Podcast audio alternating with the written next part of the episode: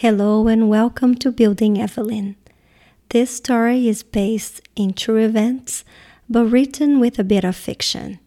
Each chapter of the story is written by a different writer, and each writer not only continues the story using real events and facts, but also puts their own twist on the previous writer's idea to keep the story moving. I am Jackie Passau, and chapter 1 was written by Lauren Mata.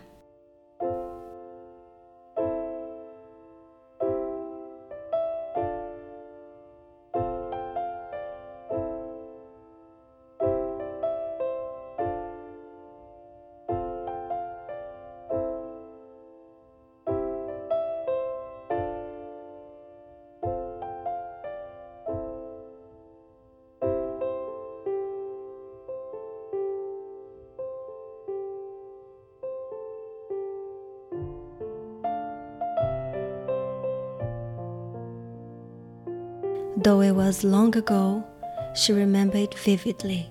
A severe thunderstorm had been predicted that night. Angry gray clouds loomed on the horizon as the sky began to darken. The kind of thick clouds that were sure to be bursting with lightning. She sat at the kitchen table, listening to her mother bustling around the house as she covered all the mirrors in preparation for the storm. She had heard her mother once say that if the mirrors were left uncovered, they would somehow attract lightning to the house. That didn't make sense to her, even at her young age. But that was one thing she remembered about her mother. She was very superstitious. A lot of the things she did didn't make much sense. There hadn't been a lot of mirrors in the house to cover anyway. They lived in a very small house with two bedrooms, one bathroom, a small kitchen, and an even smaller front part. The roof of the house was made out of clay tiles. Sometimes there were gaps in between the tiles that allowed the sun to beam down into the rooms, or let rain seep through the cracks and dampen her bed sheets. Occasionally, stray cats would traverse the rocky plain of her roof, and she could see their shadows cast over the room as they picked their way around the tiles. It was like watching a movie, one that had her on the edge of her seat because sometimes the cats would misstep carelessly and a tile would shift uneasily. Other creatures would creep inside sometimes, most often small bugs and geckos that skittered across the walls. The gaps in the ceiling tiles let all the noise from the street into her home, and when it would storm, she was able to hear every rumble and crackle so loud that it was like living in the sky itself. Lightning would strike and everything would turn into day for a moment, her small room illuminating vividly as if the sun had decided to make a brief return in a flash of white. That night, she had fallen asleep in her parents' room for one reason or another. They had a small bed in the corner where she sometimes liked to lay when she didn't want to sleep in her room alone. All the mirrors had been safely covered, and she had succumbed to sleep before it started to rain. She had been dreaming pleasantly of the sun on her face and the feeling of tree bark on her palms when she was awakened by a deafening roll of thunder, coupled with a lightning strike that blazed in front of her eyelids. Rain pitter pattered into the house through few gaps in the clay tiles, and she rolled over blearily to see her father beating her mother, a belt gripped so firmly in his hand that she could see his knuckles go white even in the dark. It had happened in a blur. Her brain scrambled to understand what she was seeing, only capturing snapshots of what unfolded before her. Her mother's eyes were green watery, and filled with something like fear and another emotion that was impossible to place. She couldn't tell if they were saying anything or if they were yelling. The lightning flashed over and over like paparazzi cameras. The belt was wrestled from her father's hand into her mother's, and time sipped into slow motion as she watched her mother rear back her hand, fingers tight on the belt, with her whole body turning as she threw her weight into this one strike. Thunder roared. The belt buckle struck her father's across the face. Rain dripped into her mother's cheek. It was the first time she had ever been disappointed.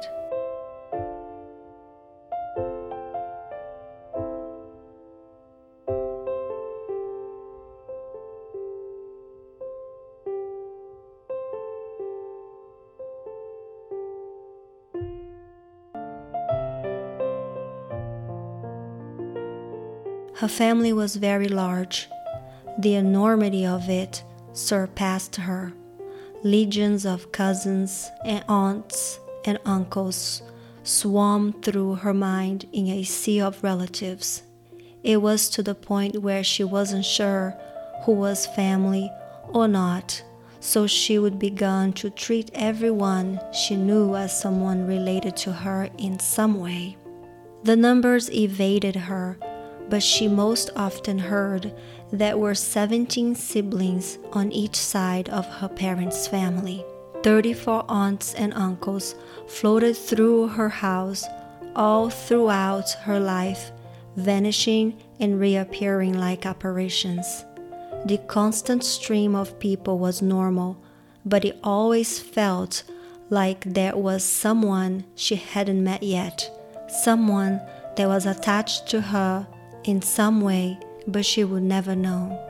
There was one aunt on her dad's side that was a more sturdy presence than all the other extended relatives that waved through her life. She was most often mistaken for her mother, since they looked so much alike. You could see it in the slope of their noses, the curves of their faces, the brightness of their eyes, and sometimes she wondered if she was actually the daughter of her aunt rather than the daughter of her mother. The thought came to her when she looked in the mirror and saw the face of her aunt.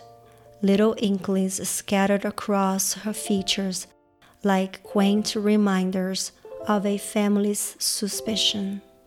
The aunt worked at a bank. It was gilded and shiny. Air conditioning hit you like bricks when you stepped through the door. The attendants were equally as gilded and shiny, their hair pulled back in tight buns and ponytails, eyes wickedly lined with razor sharp eyeliner and faces with bored expressions until customers forced them to bring smiles onto their faces. From a young age, she would be obsessed with the shiny, gilded bank tellers, and she would be amazed that her aunt was among them. It seemed like they were part of an elite group, as if they stood beneath a luminescent sign that read glossy bank tellers only.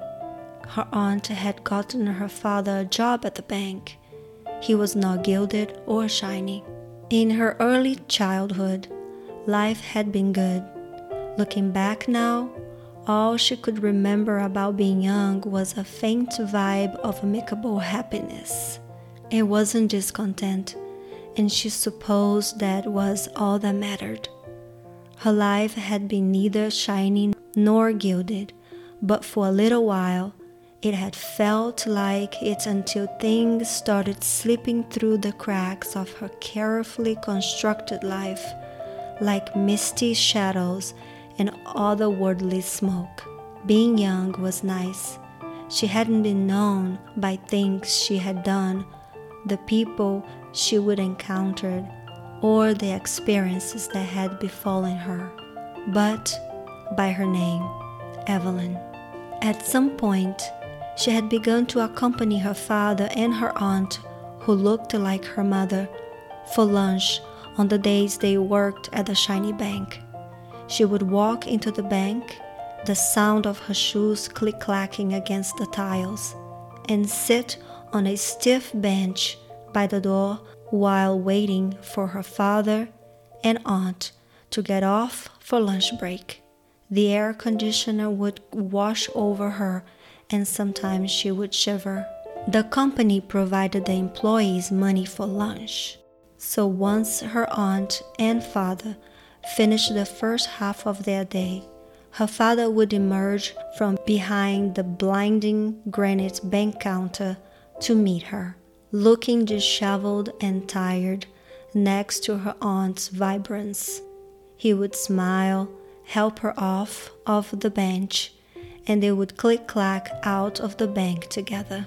They always ate at this tiny little restaurant that was a short walk from the bank that not many people went to because it sometimes looked like the roof was about to cave in on itself. She had been small then. She remembered going into the restaurant and eating the food there, propped up on her aunt's lap, and haphazardly eating with a fork and knife. She remembered the way her father had looked at her back then, a soft smile on his face. She had seen the way his eyes lost their hardness when he looked at her. He was proud of her back then. She wasn't sure if he was proud of her now. He was happy with her back then. It was nice waiting for him to get home from work, sitting at the kitchen table, swinging her legs, and watching the mosquitoes buzzing around their heads as mother, who was not her aunt, plucked dishes from the table and washed them at the sink. It was normal that her father did not join them for dinner due to the time he got off from work. Dinner was 6 p.m. and her father usually didn't arrive home until 7:30 p.m. His portion of the daily meal of rice and beans remained on the stove. Soon she would hear the metal bars of the front door swing open, meaning her father was home. She would wait for him to set his things down in the front room and walk from the front to the back of the house where the kitchen was. The sounds of the night outside spilled into the kitchen through the back door. Her mother would continue to wash the dishes, even when her father walked into the kitchen. He would smile at her, she would smile back, dark hair falling into her eyes he would sit down at his place at the table, setting his lunchbox down next to his plate, and she would ask, How was your day? He never really answered the question right, especially since he would start to eat, but it hasn't really mattered. She was happy with him, and he was happy with her. She would always crawl under the table to help him take off his shoes as he ate and prattled about some pesky customer at the bank that day. It was difficult removing his shoes because the knots in the loops would be tied too tight and her nails were too short to pick them out. He would help her when she struggled, scooting back on his chair and propping one foot up on his knee to deftly undo the laces with practiced ease. She remembered the threadbare soles of his socks. They would wear more and more as he continued his daily walk to and from the bus stop. She would drag herself out from under the table with her father's heavy shoes in hand, which was an ordeal. Her father would have pieces of chicken set aside on the plate next to the mounds of rice and beans for her when she emerged from under the table. She would have already eaten dinner by then, but the small scraps of chicken hanging onto the bone, covered with rich seasoning, were too tempting to resist. She would plop back down in her chair and scarf down the chicken like she hadn't eaten in days, getting paprika and chicken grease all over her fingers. She would gnaw on the bone until she got bored or until the flavor left. She was so young. The only reason she remembered those moments it was because it had been a time where they would both been happy, complacent, and proud of each other. All the other memories in between morphed and mashed together like a stirred pot.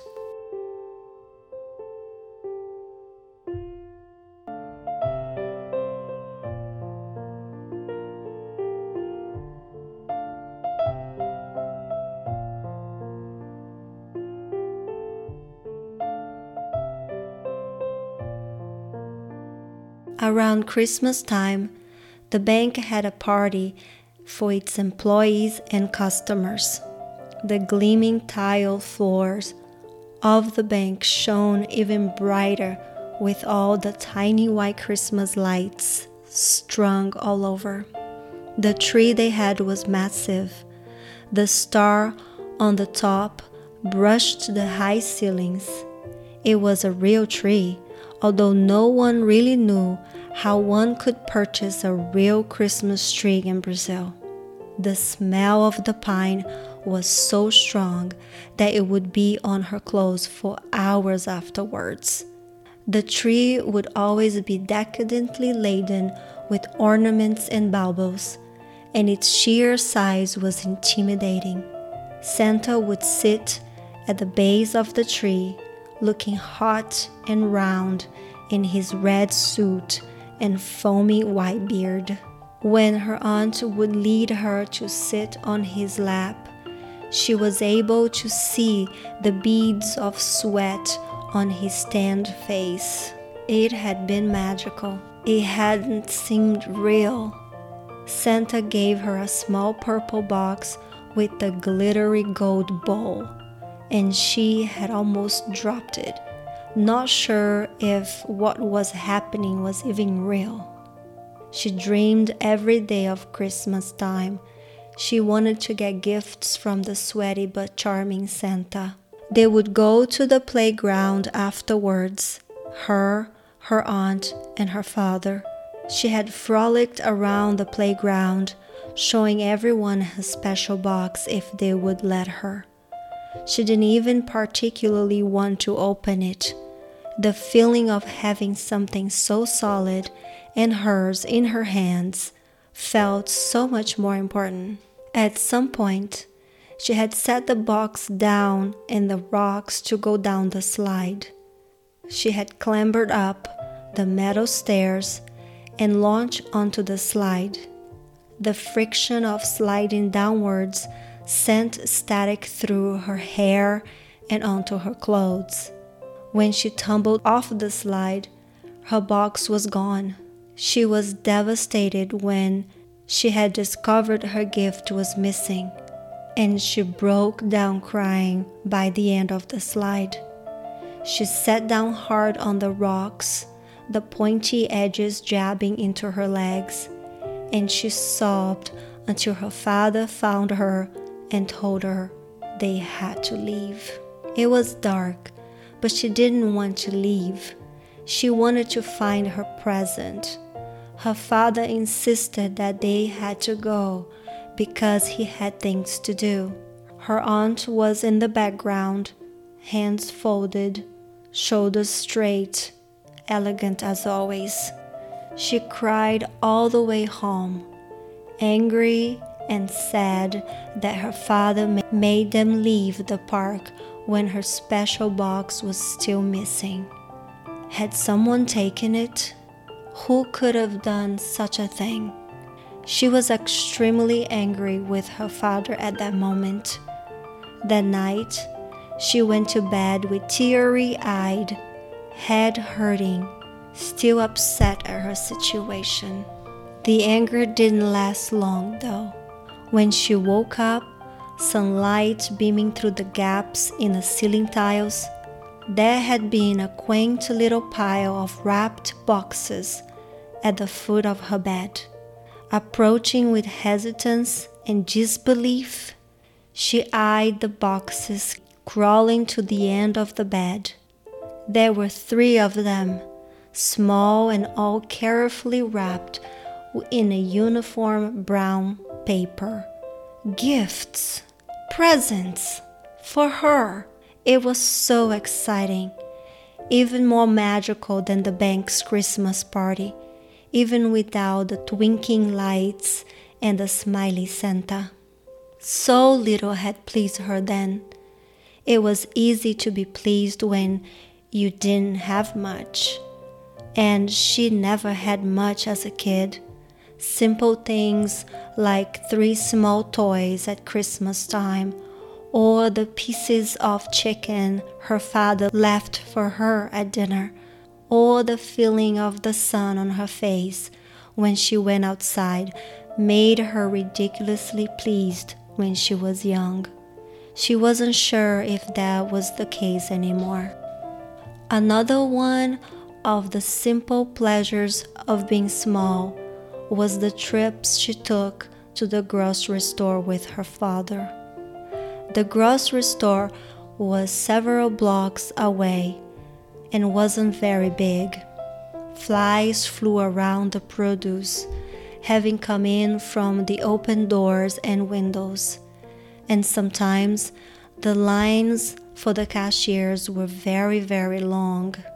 When they would go on quick runs to the grocery store, her father would grab a basket for the few items he wanted to purchase, and she would be able to fit in the basket. Her father sometimes placed a few fruits and vegetables inside the basket with her, as if she was part of the groceries, which made her giggle. It was sort of like flying until her father laughed, told her his arms was tired, and set the basket on the ground for her to get out. He would take her to school too. They would walk down the sidewalk together the sun at their backs, shiny motorcycles zipping by on the street. She had a uniform, as did all the students in Brazil. It was yellow overalls with a white button down shirt with a rounded collar. Her black shoes were also part of the uniform, but they were in considerably worse condition than the rest of her uniform, all scuffed from all her running around. When they arrived at the school, he would wait at the wrought iron gate until she went inside the building. Sometimes she would turn around and wave enthusiastically at him, walking backwards and beaming as if it was her first day of school. He would always wave back, Either way, school had been okay. It was a private school. All the teachers were nice and smart, and the school grounds were vast and expansive. There was plenty of space to run around and explore, and she would often find herself plopped down in the dirt in a patch of trees, getting dust all over the knees of her overalls it had been fun to sit in the grass and gaze up at the trees. The leaves were mesmerizing with all their rustling and dancing in the wind, and seeing patches of blue sky and fluffy clouds had been so entertaining to her then. The world seemed so incredibly big back then, but maybe that was only because she was so small. Lunchtime had been the best time in school. She would spend all day anticipating lunch, her legs swinging and her fingers drumming away on her desk. The closer it would get to lunchtime, the less she would pay attention in class. She eagerly awaited the break while daydreaming and looking out the window. She had a black lunchbox that looked like a miniature version of her father's lunchbox. The only exception being that her lunchbox had a small compartment for her juice. Her mother made orange juice from scratch. They didn't have enough money to buy the store bought juice like some of the other kids in her class did. But back then, that hadn't mattered to her. Every day, her mother would fill a small glass with a screw on lid with juice from a well used pitcher. Then she would tuck it snugly in that small compartment in her lunchbox. The styrofoam insulation in the lunchbox would retain the smell of the juice even when there was nothing inside, recalling a memory of a sharp sweetness that never really went away. The juice had been one of her many small pleasures. It always made her happy to taste the slightly watered down, slightly over sweetened orange juice every day. It always made her happy to catch the scent of the orange juice trapped in her lunchbox. Sometimes she wondered when those simple pleasures would stop being enough.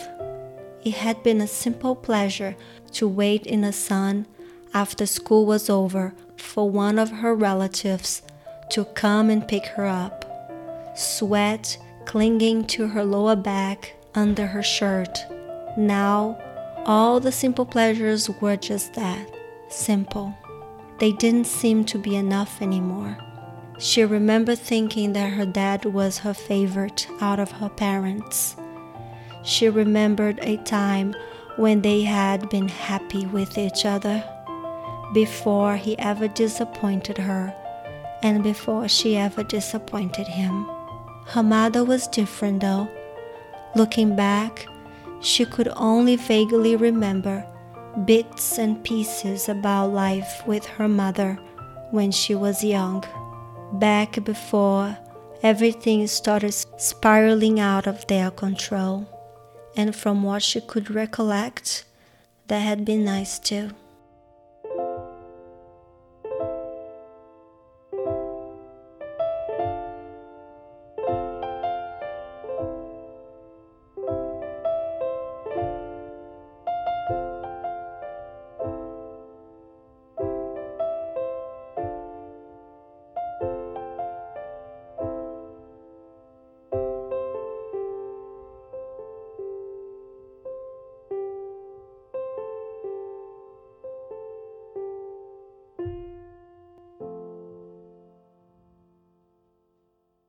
Building Evelyn's original story by Jackie Passau.